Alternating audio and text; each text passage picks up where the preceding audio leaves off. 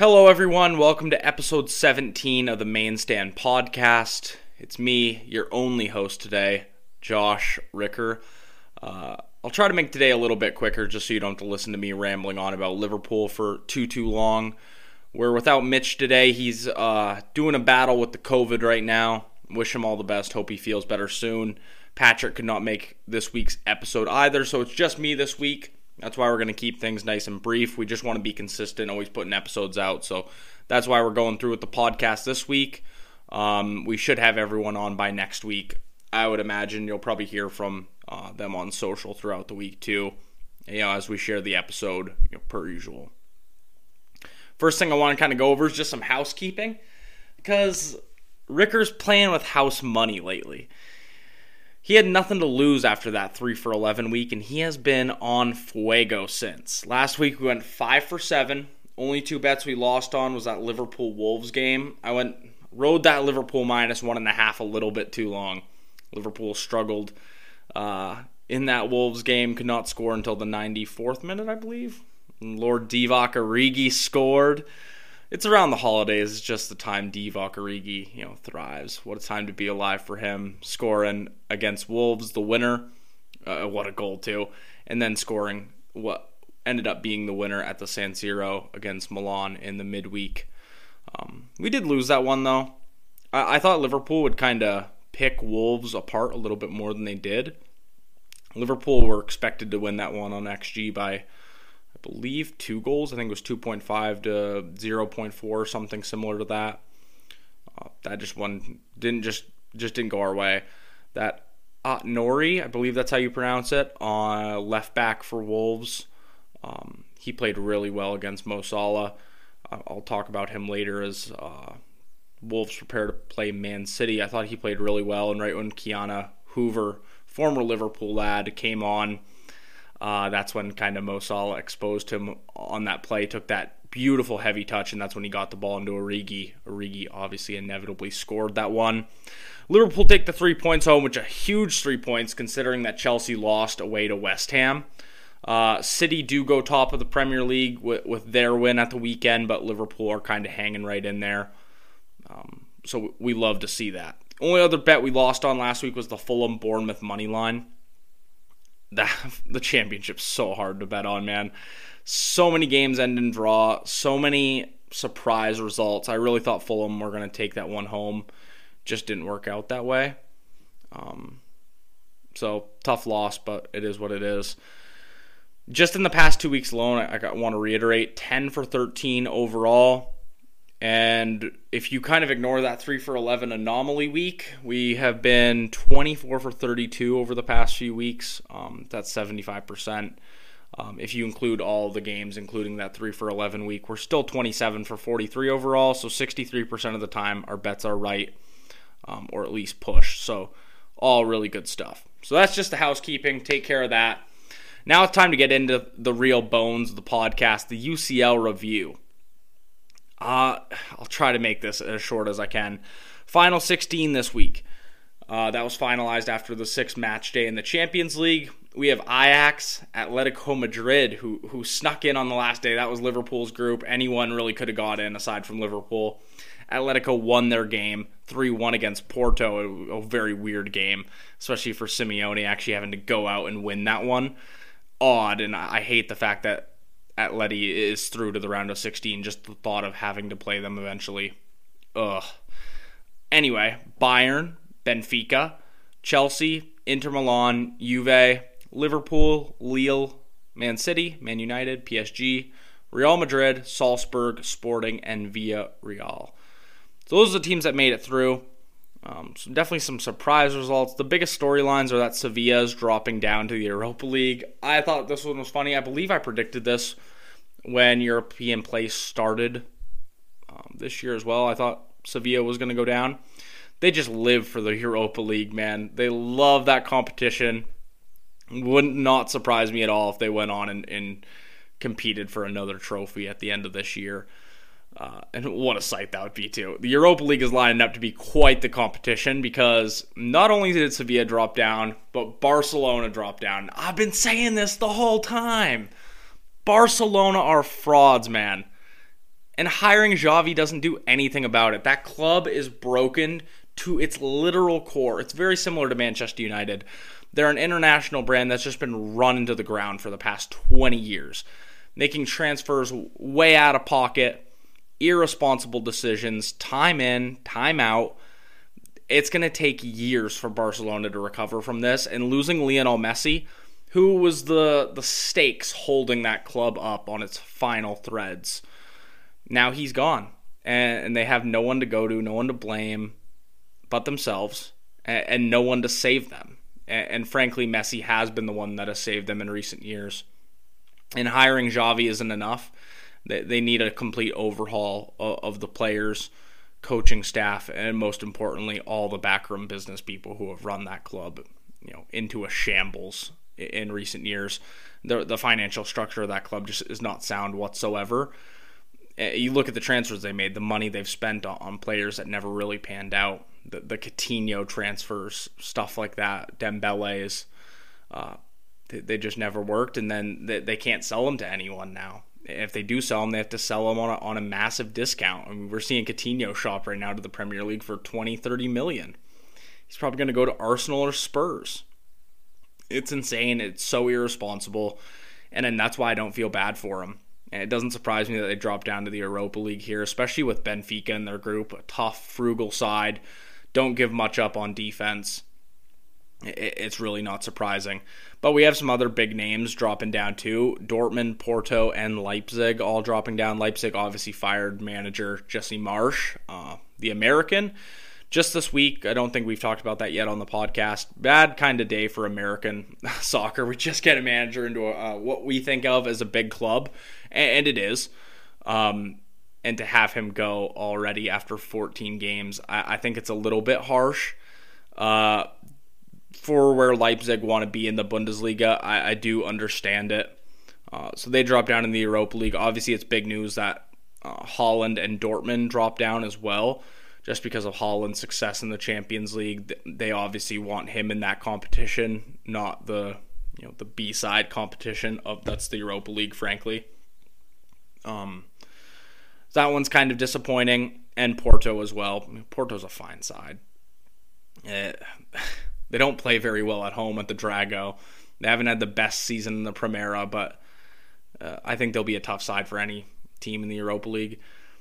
And you have some teams already in the Europa League that'll put up a fight too, like West Ham. So your Europa League uh, second half into February looks like a really strong competition.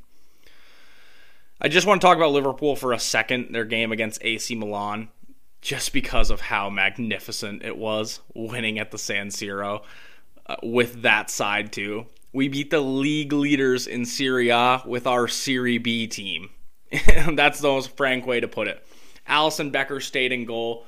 We, we started with Constantino Tsimikas on the left, Konate, and Nat Phillips in the middle, which, oh my God, I just love them. They're like the twin towers in defense the uh, the two guys in Lord of the Rings on that movie cover. I don't even remember what it's called because Lord of the Rings is a shambles of a movie series too. Just basically is a movie split into three parts. The first two mov- movies don't even have a real ending. Regardless, I digress. Konate and Phillips just absolutely immense. Konate winning man of the match from Liverpool and, Nat Phillips with just a sexy Cruyff turn, put Franck Kessié on his absolute arse. Uh, I love to see that from Nat Phillips. I love to just see him get a game because he is actually a proper defender. You know, he deserves to go somewhere and play regular minutes too.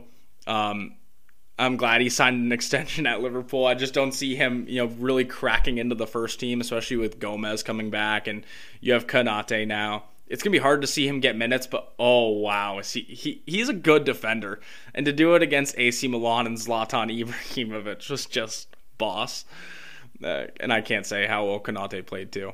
Neco Williams on the right was fine. The the midfield was very changed around. You had Oxlade Chamberlain. Trying to think who else started with him in the midfield. I'm blanking on that one hard offense, you had Salah and Mane still start with with a Origi up top. Um, so very very changed side. The other two midfielders were changed too. I don't know why I'm blanking on that so hard. of who would have started in the midfield. I know Ox did. Hmm. I can't quite think of it right now. We'll move on though. youngsters just oh Tyler Morton started in the six for Liverpool and wow did he pull strings? I don't know how I forgot about that because he was one of the more memorable players on the pitch for Liverpool on the day. Just absolutely had the San Siro on strings and to do that as a 19 year old wearing a Liverpool jersey is just immense. A couple weeks after you're making your debut too. We had a couple other debuts. Um, some young kids as well. So we just love seeing that. The Reds are just on fine form, six wins since that slapping at West Ham at the London Stadium, and they just look better than they ever have. Honestly, it feels like uh, the title winning season where we just aren't going to get beat. We don't look like getting beat. In the games where we are a bit shit, we win it in the end because we're so resilient. And that's kind of going back to Klopp's mentality monsters. That whole aura of, you know, winning games late on holding on to close leads, not giving up, holding clean sheets, everything like that. Just this time around, I feel like our offense is a bit better. It's like our offense of 2017 18 mixed with the defense of uh, the Premier League title winning season. It's just insane. I-, I was looking at some of the offense stats earlier, and I'll read those later on when we preview the Aston Villa game. But I mean, to score 18 games in a row, score multiple goals, first English side to ever do that just immense. Um, Mo Salah obviously scored another goal against AC Milan that brings him up to 20 on the season. I believe he's at nine assists, 29 goal comps in, in December, the start of December, I might add.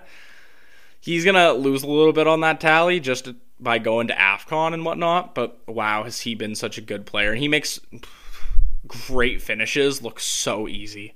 I mean, he just roofed that ball in Milan. I know it's a deflection, hard for the keeper to save. He hits that too high, it's hitting the crossbar. Too low, the goalie probably saves it. And the margin of width he had to put that in was insane too. And he, he just roofs it, makes it seem like a tap in. It, it's not a tap in. That's just how bloody good Mo Salah is. Uh, and I can't stress that enough. So that that game against Milan was just immense. Liverpool leave the group with 18 points. One of I believe eight sides to ever do that in the Champions League since its rebrand. And the first English team to ever win 18 points, which is what an achievement that is to be the first one to do that. Uh, I, I would pay so much money to just just to brag about that. And now I don't have to because we already did it. Um, so that basically wraps up the Milan one. You have to be disappointed if you're a Milan fan or an Italian soccer fan in general to have that team with those experienced players uh, go out and lose to a Liverpool side like that just has to sting a little bit more. Um, also, want to chime in Pat's team, Man City, lost to RB Leipzig. Um, pressure wasn't on for them, but it's always funny to watch Man City lose in Europe because it inevitably will happen at the end of the season and they will fall out to somebody. Hopefully, us. Anyway we can go on to Rick's picks. Like I said, it's going to be a brief episode today. We're looking 20, 25 minutes, and we're on pace here. So I got five picks, I believe, today. Three in the Premier League, one Bundesliga, one La Liga pick. We're sticking with a low amount of picks lately just because I want to make sure we're doing enough research and giving you guys good picks. Uh, I want to give you know myself enough time to handicap these to make sure they're actually um, really good, and we're, we're thinking through them a little bit more. So, first game we want to go through, we're going to start off with the three Premier League ones. We're going to do Man City and Wolves. I'm excited for this one, honestly. I might wake up early and watch it. I believe it's a 7:30 kick. Man City come in this game on just terrific Premier League form. They have been so good. They're starting to look like title favorites a little bit. It'll be whether Liverpool can keep up with them or not at this point. I think Chelsea is kind of noticeably taking a step back. They're just not finishing their chances. Lukaku finally scored his first goal um, in the Champions League since September. That's his first goal since September for the Blues. Uh, so maybe he'll start firing again. If not, Chelsea need to score goals from somewhere. They they play that brand of football that's so conservative, so compact, and, and it works sometimes when the goals are coming in, but when the goals aren't coming, uh, counterattacking sides, big teams are going to have their field day with Chelsea. And you've already saw them kind of take a step back in that game against West Ham. Man City, on the other hand, they're they're flying on form. Despite that loss against RB Leipzig, not too much really in that. It is a Champions League game where City have already clinched. They did put out a good side, but it, it's a weird one. But I wouldn't put too much thought into that. Now against Wolves, it's a weird game because Wolves are kind of in a mixed bag lately. They started off the season quite well, actually, to be in the position they are after losing Nuno to Spurs. I think they're going in the right direction. However, recently it's been eh, murky. Two draws, I believe, for them, and then the loss to Liverpool, which was frankly unlucky.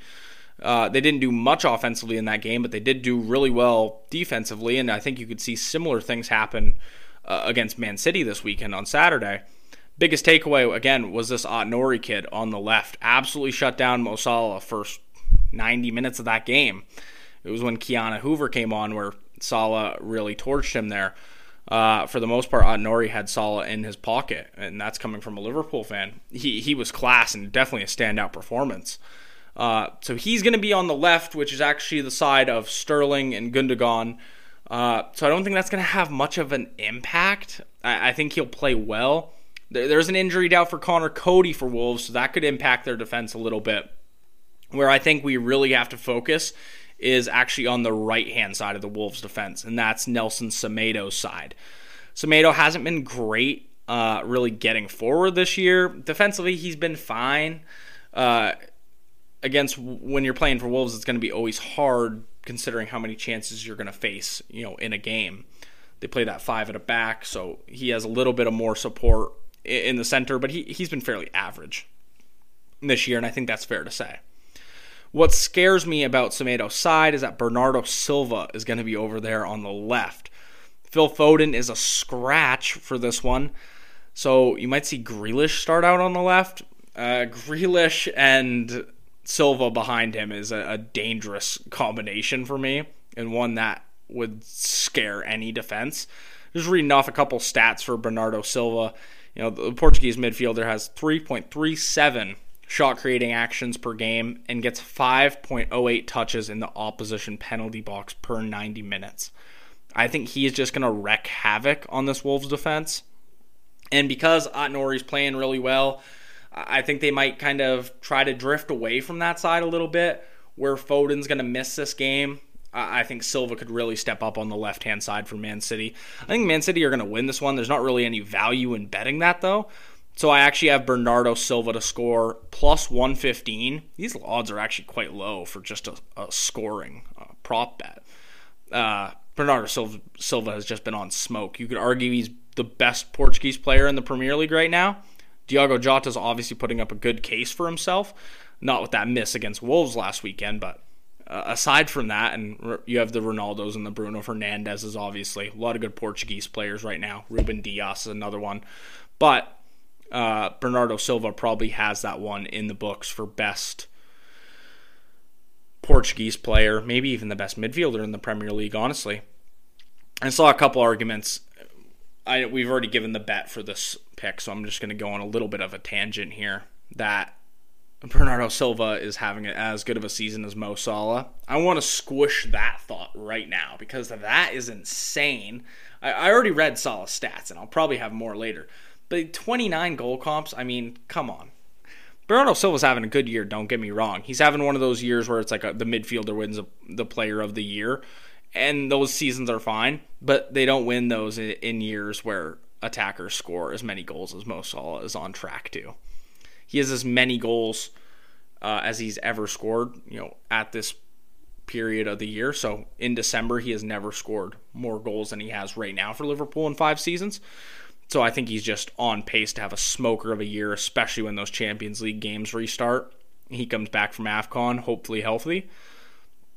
Uh, I don't think Salah and Silva are on even the same planet right now. Silva's amazing, an amazing player, but Salah is by himself on his own tier in the Premier League right now. He is going to go down as a Premier League legend, probably one of, if not the best Premier League player of all time, depending on how long he stays at Liverpool, which they need to get the contract sorted on that as well.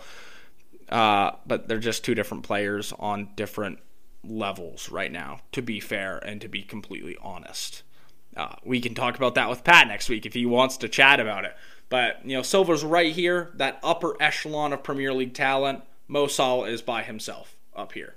There's no one else up here. Ronaldo's not up here. Kevin De Bruyne is not up here. Virgil van Dijk isn't even up here. They're all in that upper echelon. Mo Salah is different class. Different. Different. That's all I have to say on that. So Bernardo Silva to score in this one plus 115. I still think it's really good value. Go for that one in that. Liverpool Aston Villa. Oh, I don't even know how to start with this one. Gerrard's obvious return to Anfield. This one's going to be so heartfelt. I know Gerrard said there's not going to be any emotion, no sentiment. It's all about getting the win for Aston Villa. I think that'll be a little bit different when those flags are waving on the Kop and you know people are singing his name. Who knows? There might even be a tifo of him. I think the emotions are going to be different when he steps out, you know, in front of that crowd when he when he's sitting in the dressing room realizing he's at Anfield this time on, on the opposition sideline. I think that's going to be emotional for him. I think it's going to be emotional for Jurgen Klopp and you know the Anfield faithful as well. Klopp had Gerrard under him for a couple years doing the youth, you know, thing, and the fans are obviously going to give him a very welcome return too. I- I'm excited to watch it on TV. A little weird that they're having the game on USA, but it, it is what it is. I'm very excited to watch that, and he's done a good job at Villa too. They won three out of four against some good teams. They played really well against Leicester last weekend against Brendan Rodgers, you know, and company.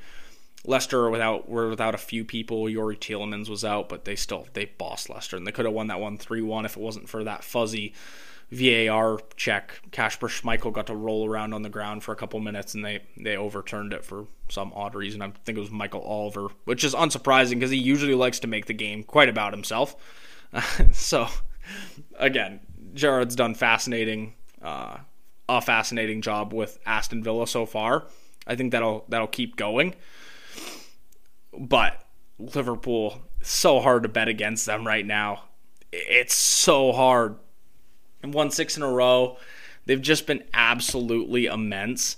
Uh, I did some some stat research. They have an expected goal tally of 2.22 per match in the past six games. So they were expected to get 2.2 um, goals per match. That equates to about 13 goals. In those six games, they scored 17 goals. So they're outperforming their expected goal tally in the past six games by almost four goals. Their offense is just on smoke right now. The only thing I'm a little bit worried about is that Ashley Young is over on that left hand side in the Aston Villa defense. He he has played quite well against Mo Salah um, when he was at Man United. So maybe don't expect Salah to have as good of a game you know, maybe Salah will have that chip on his shoulder that he hasn't done good on him in the past, and he just like bags a hat trick or something crazy. But I don't think that'll happen. I think it'll be probably a more quiet game from Salah. Um, maybe see a goal from Mane. I'm um, not sure Jota was actually in, pictured in training today, so maybe a goal from the midfield too, from the Ox, maybe something like that overall, I do think that both these teams just have a ton of goals in them, and I think this will be a fun affair. This isn't going to be a, a, game where they sit on their heels and pass it around for the first 15 minutes. I think it's going to be a game where they they get off to it right from the start. Um, I have over 3.5 goals in this one, plus 100. So even odds. You put as much money on this as you want responsibly, because I, I think it's going to hit pretty pretty easily. Then the last Premier League one, uh, here we have Arsenal and Southampton. Again, a weird one, just because Arsenal. See it feels like every time Arsenal respond well, they crumble back down into their normal mediocrity. So they obviously lose that game against Liverpool, respond well against Newcastle, and it looked like they were going to respond well against Manchester United too, and then they just fall apart. Manchester United wins that one 3 2. And then it gets really epically bad against Everton. With the situation Rafa Benitez in is not a good one. And for them to lose 2 1 at Goodison Park, and not to mention Richarlison had two goals taken away by VAR, scored a VAR hat trick. Um, to lose against Everton in that fashion is just dismal. Dismal. It shows a lack of tactics from Mikel Arteta. I just don't know how he's setting that team up. Lack of motivation from the players. I mean, Odegaard has shown little uh, flashes of brilliance. He scored a goal a couple games ago, and then uh, that was in the Man United one, then gave up a penalty right after. So he's shown flashes. I mean, he had to drop Aubameyang, brings Aubameyang in, doesn't really do anything. Brings in Nketiah in too. I just don't know what Arteta's doing with this team. They have no real vision. The players he brings on seem like they don't really want to be there. And the players that have been there for him over recent years, like Aubameyang, like Lacazette, aren't really hitting the mark either. With that being said, Arsenal, I feel like do respond under Arteta. I, I know they started the season on on three consecutive losses, and they had that stretch where they won a bunch of games, and I had kind of said how none of those are against hard competition. They they have no chance against Liverpool. Well, the rest of the league isn't Liverpool, and Southampton surely isn't Liverpool. Liverpool kind of decimated Southampton when they played them a couple weeks ago. Southampton's six points safe, you know, of the relegation zone. Hasenhüttl really hasn't got much out of that team this year. Uh, the big takeaway for me is that we know kind of Arsenal are bad on the road. I think that had a lot to do with their loss at Goodison. They, they just suck o- away from the Emirates. At the Emirates this season in the Premier League, they're 5 1 and 1. So they're actually pretty good. And I think Everton was a big enough of a wake up call like, hey, this team hasn't won anything in eight matches. I think that was a big enough game being like, okay, wake up. Time to wake up. Time to actually play today. That I think they'll come out against Southampton and probably score a couple goals. I mean, Saka's kind of on a duck. Aubameyang's on a duck. It's time for these players to come in and actually do something, and I think this is a good game for them too. I have Arsenal plus one in this, so plus 120. So we have the option to kind of push here if they don't win by more than one. I do think they win this game. Um, and, you know, if they win by more than one, plus 120 odds are, are really good. So that's the bet I have in this one, even though Arsenal have been so bad. I just, I have a feeling it's going to be one of those reverse games where, the, you know, they do respond. And we're going to switch it over to Germany really quickly as we kind of wind down the pod here. Uh, Freiburg Hoffenheim. This one's an interesting one. One we normally talk wouldn't talk about with the rest of the boys, just because not because you know we can't talk about it, just because we we generally like to cover the biggest matches. This one's four versus five in the Bundesliga. And It's kind of a fascinating matchup. Uh, in six head-to-head matches, Freiburg's three, one, and two against Hoffenheim, so it's pretty even. Um, just one draw, kind of separating them.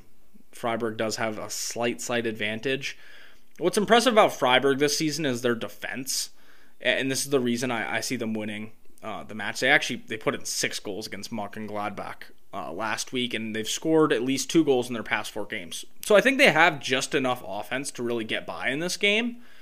Uh, what's really impressed me is is their defense. So they've only allowed 13 goals in 14 games this season. Their post shot expected goals minus goals allowed. I'll explain what this metric is basically the more positive the number, the better. It's basically your um, average ability to stop shots. Um, so it's basically the likelihood they'll save a shot. Mark Flekken, who is the goalie for Freiburg, has a post shot expected goal minus goals allowed mark of plus 0.29. That's 99th percentile of goalkeepers in all of Europe's top five leagues. On top of that, he has a save percentage of 79.7%, which is in the 98th percentile. So he's a tremendous goalkeeper and one that just doesn't get talked about enough. Uh, he's been class for Freiburg this year, and Freiburg's had a good defense, to be fair, for the past couple of years. Um, and then another player I want to shout out in that defense is Nico Schlotterbeck, 22 years old. Just I'll read up a couple stats on him as well. He gets 2.3 tackles per game which is the 88th percentile for all center backs in Europe, and 2.8 interceptions a game, which is again the 98th percentile in center backs all of Europe. Um, but he doesn't just defend well; he also gets forward, and he gets 1.8 touches in the Oppo box um, per 90 minutes. Again, in the 99th percentile of all center backs in Europe. So he, he's kind of this dynamic, versatile defender that defends really well, is a good tackler, good on the ball defender, but he can get forward, win balls in the air, um, and get in that opposition box and cause trouble too. Their defense just seems incredible, and it's a game I'm going to tune in, try to tune into this weekend too, get a little Bundesliga action in. I have the Freiburg money line. Both uh, money lines are plus odds, so really, really good pick, especially when these games high up the table. When you have plus odds everywhere on the money line, take it and run.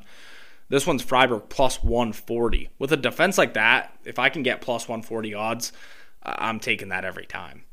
Um, and then finally in La Liga, we have the Madrid Derby, Atleti versus Real Madrid. We've been riding hard on the Real Madrid money line, and we're going to do it again. Plus odds on the Real Madrid money line. I don't think this one's failed for us all year.